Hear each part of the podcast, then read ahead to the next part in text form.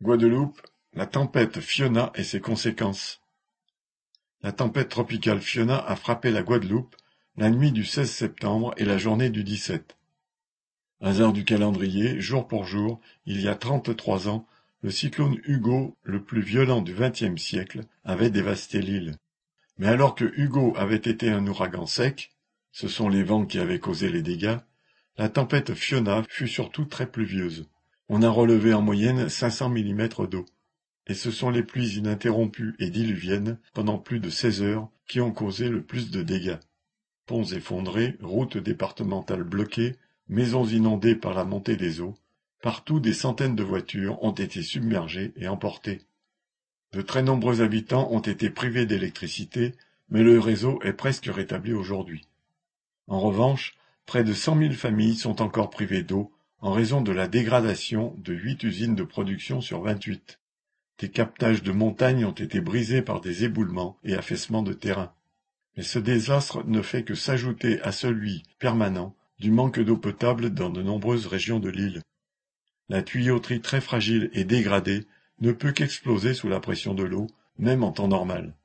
Le réseau est tellement pourri que la tempête a très facilement pu aggraver le problème. Quant aux inondations qui se répètent régulièrement dans certaines zones, elles constituent un véritable scandale. Car des maisons, voire des cités entières, comme à l'Aiguille Goyave, sont construites alors que ces zones sont réputées inondables. Depuis des années, la zone de Jarry, à Baie-Mao, et de nombreuses autres ont été gagnées sur la mer et la mangrove, et on y construit beaucoup. Les canaux et rivières débordent en grande partie du fait de l'absence de curage, des détritus pouvant ainsi bloquer l'écoulement des eaux. Un homme est mort dans sa maison, emporté par la rivière des Pères à Basse-Terre.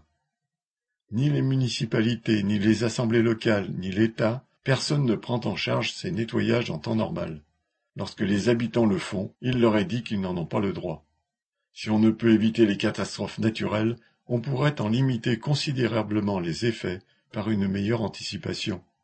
Voilà ce qui motive la colère d'une grande partie de la population après cette tempête.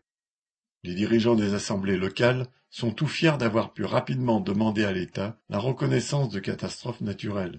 Quelle hardiesse Le ministre de l'Intérieur et des Outre-mer, Darmanin, se donne de l'importance en promettant cette mesure pour le milieu de la semaine, en même temps que l'arrivée de son ministre délégué à l'Outre-mer, Jean-François Caranco.